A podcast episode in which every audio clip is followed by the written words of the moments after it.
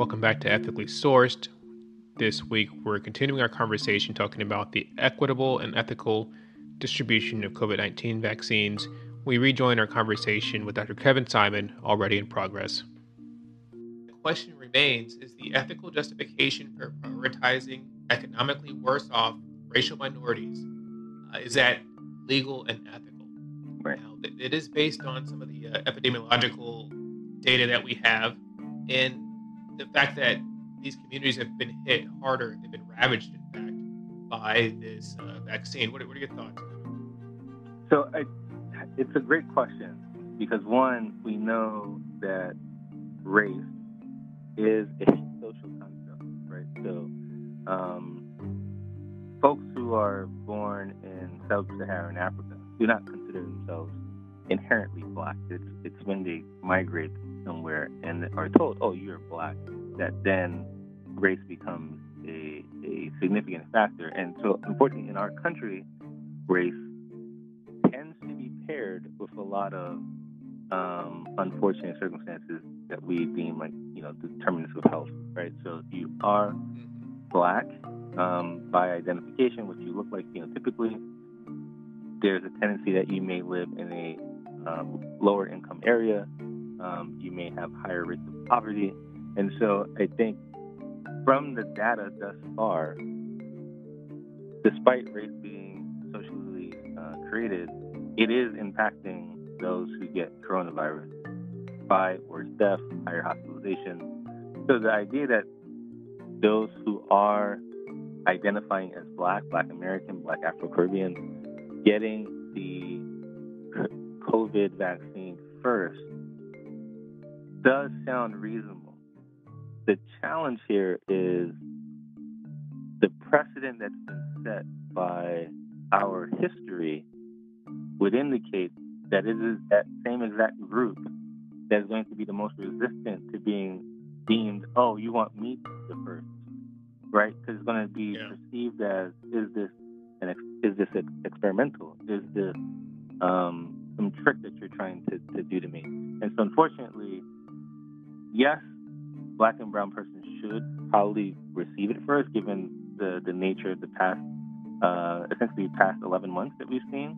Yet, they're going to be the most resistant at receiving the vaccine. And, and actually, even outside of COVID 19, when we just look at vaccine numbers and distribution and administration, Black and, and Latinos and adult persons tend to be lower on accepting of vaccines. So now you're, you're saying the group that most often doesn't accept vaccines to now be the first to get a truly new and novel vaccine.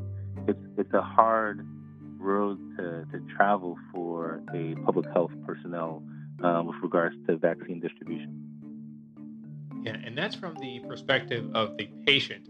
If you look at it through the lens of policymakers, you're going to have some they're going to use the phrase reverse discrimination, where they're prioritizing for this. Right, and and you know, unfortunately, things like quote unquote reverse discrimination to persons of color, th- that doesn't necessarily like sit well, right? So, oh, because you have been discriminating me all these years, all these centuries, now you want me to be the first. And again, a lot of people that, that I've met, a lot of people that ask questions, um, you know, will say the phrase like guinea pig, right? It, yeah. I can only I can only offer, you know, I've received it. I have other colleagues who are black and brown that have received it.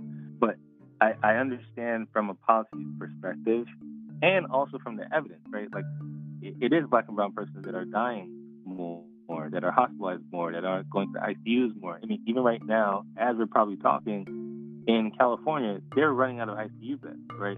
If you probably look at the, yeah. the, the distribution of, of ethnic diversity, it's probably because there are more black and brown bodies that are going to those ICUs. So I understand uh, but but it's going to be a hard road.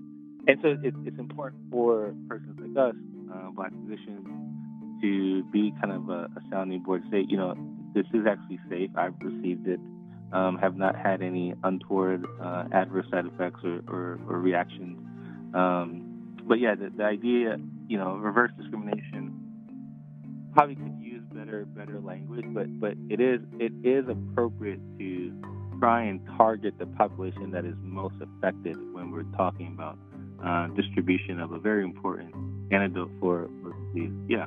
Yeah. So, but I, I think about it this way though. We're, we're fighting this uphill battle. We're going uphill both ways. We're trying to convince um, populations that have been disproportionately affected that they need this to help uh, decrease their morbidity and mortality. But from a policy perspective, when people at the table don't look like these communities are that are being affected, right.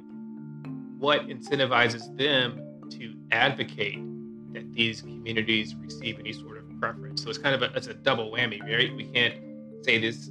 We will give these communities more vaccine for those communities due to the mistrust that the system has built within them to then um, still not receive that vaccine, right? So it's it's um, on the policy front, it's, it's very interesting. And to follow up on that, this group, the National Academies of Sciences, Engineering, and Medicine, they recommended two frameworks to look at. They mentioned first the Social Vulnerability Index, which was developed by the CDC um, and public health agencies to look at um, communities affected by natural disasters, hurricanes, earthquakes. It looks at geographic areas of vulnerability based on 15 census variables And these variables are linked to the disproportionate impact um, that those communities face at baseline. However, that directly correlates to the communities affected by COVID 19. And those 15 census variables include uh, poverty, education level, um, the number of personnel in the home, and race. So, this social vulnerability index actually incorporates race. And this paper goes on to say that that could be a sticking point for those groups that are going to say, hey, we cannot reverse discriminate or we can't prioritize on the basis of race. However, the caveat that they recommended in this paper uh, recommended a different scoring system that's called the Area Deprivation Index, which is very similar to that Social uh, Vulnerability Index. However, it takes away the um, demographic or, or takes away the. Yeah, it doesn't explicitly prioritize based on race exactly right. It takes away that that um, racial category. Therefore, you know, we could hopefully use that to prioritize distribution of the vaccine. Right. You know, this, this um, and, and, I know we're talking about vaccine distribution. This actually is still related to, to COVID nineteen. Uh, several months back, in, in the in the state of Massachusetts, which was looking like California is right now with regards to the number of ICU beds there was a question, kind of like what we're actually talking about right now, with regards to who gets an ICU bed, and in reference to this transparency and why it's important to to, to talk about this, they have come up with a algorithm for um, who gets a ICU bed, and the algorithm actually didn't in- incorporate race, um, and it was a it was a point scale, and if you had more comorbidities, you actually got less points.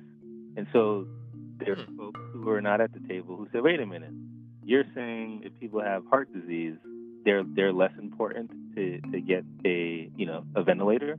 Um, and so after some rumbling from residents, from attending, um, Massachusetts actually changed course. Um, so it, it, goes to the point that you had mentioned earlier about like who's at the table, and and we need to make sure that we're, we are at these tables because when there is something that this is important, right, which is vaccinating, you know, a good 60 to 70 percent of the country, it's important that we're trying to think as equitably as possible and and considering the nuances laden with race, ethnicity, again, things that, that are socially constructed like race, but unfortunately have play a major impact on outcomes. So I think their idea of the area deprivation index is a good one. And again, it, it, it's going to be we're talking a lot in in, in a little academic uh, you know exercise here, but how do we right. translate this to the general public, right? Because the general public's not going to care about wait what's ADI, what's SVI, um, right? What, what are you talking about? Ethical principles. You know, you're this is this is similar to um, Tuskegee or some, similar to things that are happening now with regards to um, OB-GYNs, you know, in, in, in jail systems euthanizing women. Like, like there's there's an importance here to be able to speak clearly and uh, succinctly to explain why it's important that we get as many people vaccinated as possible, and also secondarily, it's really important that folks who are most vulnerable, and I think that's what I that's what I say most often when I'm talking to my family or, or friends. It's like we're at super high risk with regards to contracting this um, disease and having worse outcomes from it. Um, and this is why it's important and why I, you know, feel comfortable getting the vaccine um, and why you should feel comfortable getting the vaccine. I, I think it can get lost in between the academic ivory tower then to the street level. How do how do I explain this to you know a massive number of people? Yeah, but I I, I don't want it to be lost like the, the significance that um, this opinion piece in JAMA is actually raising this question, which I think it's it's a great start to the conversation. We've looked thus far on how you received the vaccine, being in the group 1A. Mm-hmm. We looked at the recommendations for distribution of this vaccine. We talked about the potential for prioritizing those that have been worse or affected the worst by this deadly pandemic. But let's take a look at what it's like on the ground, right? I know you were talking earlier about the, the NBA because they had a bunch of players in the bubble, right? And they were right. testing people. What was that? Uh, you mind sharing that yeah, memo yeah. from the NBA? Yeah. So uh, two two um, parallel parallel stories. So one, we'll do the NFL first. So the NFL, um, its season's been going on. They're they're about to ramp up into the playoffs. Every team has been able to get coronavirus or SARS-CoV-2 uh, testing daily, right? You got to say it correct, or uh, Dr. Drummond's going to send us some hate mail. I, I know. so they've been testing. They've been testing daily for months, right? Where you have some cities, remember New York City, teachers are asking like, "Hey, can we get tested once a month?" These, you know, NFL players have been getting tested daily. That's that's one group. The NBA yes, it had the bubble right in in um, beautiful Florida for their playoffs, and now they uh, restarted their, their season again. And there was a memo sent out uh, a couple of weeks ago stating we, as the M- National Basketball Players Association, so that's their union, we will not skip the line with regards to getting the COVID 19 vaccine because we know that the CDC has recommendations and there are different phases, and we are not a part of phase 1A. Um, and that's very important that they put that out there because they're kind of setting the standard for what it's supposed to look like for a national organization that really does have billions of dollars behind it. How are they going to remain ethical and how are they going to remain equitable? Um, so I think it's, it's a very important um, statement by the, the National Basketball Players Association and, and the NBA to indicate we're not going to cut the line. And now we segue that to there are unfortunate stories now about how not NBA or NFL players, but you know um, those who are doing quite financially well, figuring out ways to skip ahead of the line and getting the vaccine in the 1A group, even though they don't necessarily belong in that 1A group. Absolutely. This is uh, ending on, on this uh, article, which is featured in the Washington Post. I don't want to get sued by mentioning anybody's name, so I'm just going to stick with the Washington Post. And it, and it deals with the story of the, the title of the article is Wealthy Donors Received Vaccines Through Florida Nursing Home. And it talks about this nursing home community or, or company. It's called Morse Life, which I just looked at their website. It offers five star senior living. It's in beautiful South Florida, Palm Beach, so I'm sure it's very elegant uh, retirement community. So essentially, what happened down in South Florida were donors to this retirement community received personal invitations from representatives of that community to come down to the nursing home, or the high end assisted living facility to receive the vaccine ahead of schedule. As uh, Kevin mentioned earlier, over 65 years of age assisted living communities is uh, group 1A to receive the vaccine. However, these people did not actually live in these long term care facilities. And the story is very well documented in the Washington Post. They received a personal invitation, came down, and were able to get vaccinated without waiting in line. Are you surprised, uh, Kevin? You know, unfortunately, I am not surprised, given the the society that we live in, and then also when you think about that subsection of Group 1A, right, nursing homes. These are some it, what's what's actually surprising is the fact that there's somebody within that like organization or that nursing facility that works there that said this isn't right and we're going to somehow get this to the Washington Post.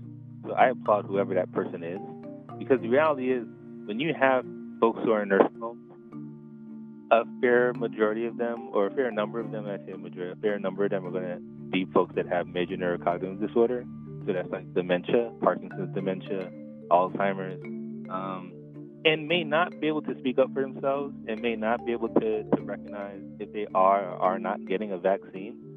Um, so the fact that, again, somebody alerted the post and they've made light of this um, is important because it, it sends a signal to other facilities like this, don't try and do this um, because yeah. course, it's going to continue to probably happen. Um, and and you know even I can say at, at my hospital, um, you know, it, if people were asking, oh, you know, I'm getting this vaccine. I live with a, a partner. Can my partner get it? Right? And the hospital administration said, no, this is for those who are workers in the hospital. Right. It could have very yeah. well been that, oh yeah, hey, bring your wife, bring your son, bring your cousin. But then that that circumvents the whole point of having different phases. Um, and so you know, I can I, I can speak for myself, right? So my wife is is a hospitalist. She works at a different hospital in Boston, who is having um, the vaccine distributed. But my wife's also pregnant, and so she she at this time has not decided to get the vaccine. She may, she may not. I, I don't know, but um, it, it it goes to show that we're we at least for us we're we're saying that we have to do this in in the right fashion. So I did get it. I see a lot of people. She hasn't gotten it, partly due to the pregnancy and wanting to get more information about it. Um, but but there's a lot of people who are out there who might say, oh, you know what? Um, yeah, I, I'm a donor to, to this facility. Let me just fly down on my jet you know, get it quickly. Um, so again, wh- whoever that person, the whistleblower is from, from that organization, uh, more power to them because this is probably happening in more places than, than we recognize, um, as tends to be the case when things are um, profiled in the news. Um, so you know, again, more power to that person. Yeah, and, and reading the story, I mean, you guys really check it out. Um, let's hit up a Washington Post about some sponsorship. But um, it sounds like some of the materials came from the individuals involved themselves. Like they were literally saying, "Oh, this is how I got vaccinated."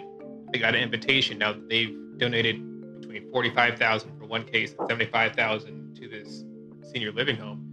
And uh, one of the per- people involved was a member of the was a member of a country club down there in Florida, and you know he said he didn't think all 300 members of the club were actually invited down to get the vaccine, but that he and his wife applied to get immunized and they were accepted. They went down there and, and got the vaccine.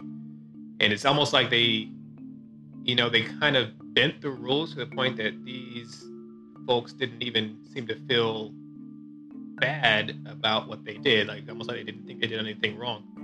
Right. Yeah, I mean, you know, and I, I know we're probably coming uh, to the end of our, our episode here, but even thinking about the pictures that you've been seeing of different personnel, right? So again, this whole phase 1A, clinical personnel. I'm not sure how many, you know, United States senators and representatives are doing clinical work mm-hmm. yet. Yet you see a lot of pictures of, of them receiving the vaccine. Now, part of that could be they're trying to demonstrate demonstrate for their constituents this is safe. I can't argue with that. Yet, I, just looking at what's written by the CDC, it did not seem to suggest that you know, um, you know, uh, uh, pol- policymakers and or politicians are right. accounted for in that first wave. But I understand they are elected officials, and so again, if if if they represent a district in the Bronx or they represent a district in, in Chicago, perhaps by getting it, they are demonstrating to their constituents, hey, this is safe, and you know you're a vulnerable population. So, so I understand it, but again, this is where the ethics come in, um, and, and it, this is a great question that, that we've been trying to talk about here today. Yeah, absolutely, and, and just the dichotomy of seeing. That's why I made a big deal in the, in the beginning about how they verified you were Group One A for you to receive the vaccine. Right? They they kind of knew that you worked at the hospital. It wasn't hard to look up.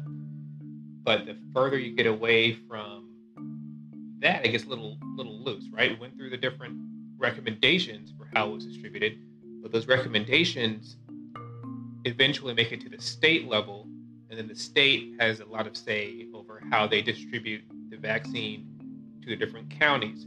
So it's really a trickle down effect. That if you want to get involved and affect change, you can really do it at, at multiple levels, whether it's at national level with the Advisory Council on Immunization Practices. You can actually look up and see who all is on that um, organization.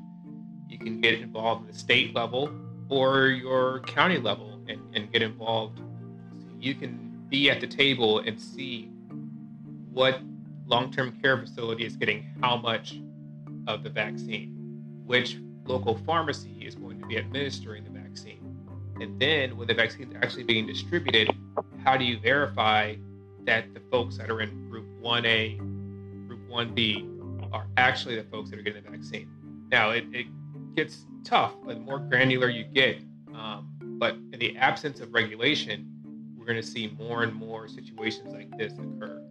Right, right.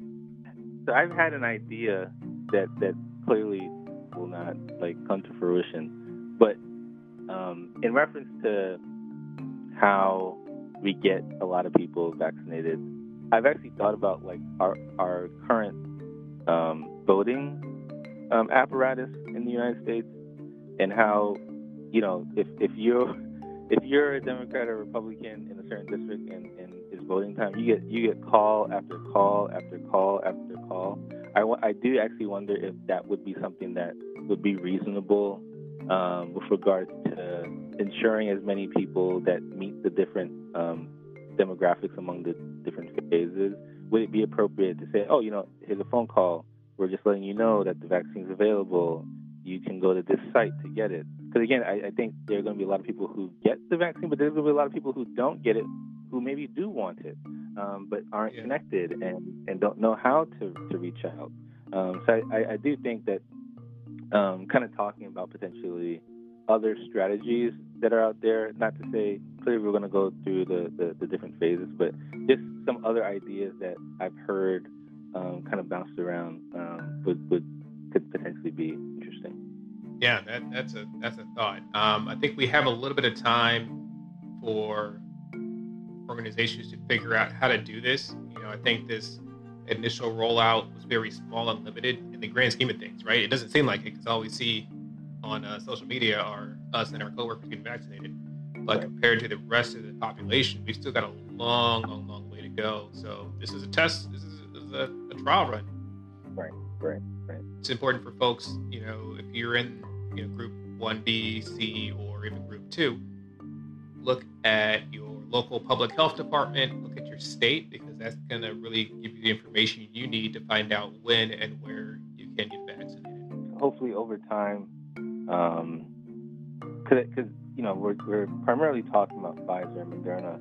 There is a third vaccine being developed by Johnson and Johnson, uh, who I believe will only be one injection that's required. Um, so hopefully, you know, more vaccines are able to, to be manufactured and that we really can get, um, an overwhelming majority of people that need to be vaccinated um, vaccinated, so that way we can, you know, resume somewhat of a normal um, life with regards to, you know, socially engaging with people again, um, in, in, the ways that we wanted to that we couldn't do uh, this holiday season. So it's been a couple weeks since Kevin and I recorded this episode. And since then, a lot has changed with regards to COVID 19 vaccine distribution. Namely, the headlines across the country that are telling of thousands of doses of the COVID 19 vaccines that are being discarded because there aren't enough patients that are showing up to vaccinate. Basically, the story goes that so many doses are allocated for X number of patients, whether in a long term care facility or emergency department or hospital. And at the end of the day, if all those doses are unused, then they've been defrosted and they're no longer good uh, to make it for another administration opportunity. So all these doses end up in the trash can, which is a pretty egregious waste of such a precious resource. You know, we waited so long to have this available and unfortunately, now we're inefficient when it comes to administering these vaccinations. There's not yet a solid number of how many doses of vaccine of COVID-19 vaccines are being discarded or wasted across the United States since the rollout began. But the World Health Organization back in 2005 actually had some numbers that up to 50% of the vaccines that are released globally each year end up discarded because of supply chain issues. That's not enough freezer space or issues with transportation. The mechanisms and infrastructure for dissemination of this COVID 19 vaccine, they need to adapt faster than they are currently. Thankfully, certain health systems and state health departments have begun to adapt and change their methodology for administering these vaccinations. We have situations where, like in New York, where Governor Cuomo actually loosened the rules that initially designated COVID 19 vaccines to frontline healthcare workers and residents of retirement homes. And he kind of loosened these rules to allow leftover vaccinations to be provided to other folks that don't necessarily meet the 1A, maybe 1B classification system. There's actually an article in NBC News talks about a an emergency department in Ohio where a team came to provide vaccinations. There weren't enough patients that showed up to be vaccinated there was a request made from the personnel there in the emergency department to vaccinate other at risk patients or people that desired the vaccines. The group that was administering the vaccines said, no, this is against our policy, right? So they, they acted according to their uh, standard operating procedure. This uh, story talks about an emergency medicine physician who went up the chain of command at the hospital to obtain um, permission uh, to have these doses of vaccine administered. And by the time he went up the chain of command, the doses had expired. The team that was administering the vaccination had departed. So, nationally, we're starting to see that this vaccine rollout across the U.S. has been victim of poor planning um, and this distribution system that needs to be revamped and reworked to ensure that we are efficiently administering the doses of this vaccine that we do have. Thanks for tuning in for this week's episode. Hopefully, you enjoyed the conversation. We will definitely continue to monitor this developing situation as more and more COVID 19 vaccinations become available. Dr. Simon, thank you so much for joining us, and we'll definitely be talking with you soon. Yeah, Dr. Bradley, anytime. Thank you for joining us for another edition of Ethically Sourced a supplement of the Black Doctors podcast, where we focus on presenting information and resources that can proactively improve the care our patients receive.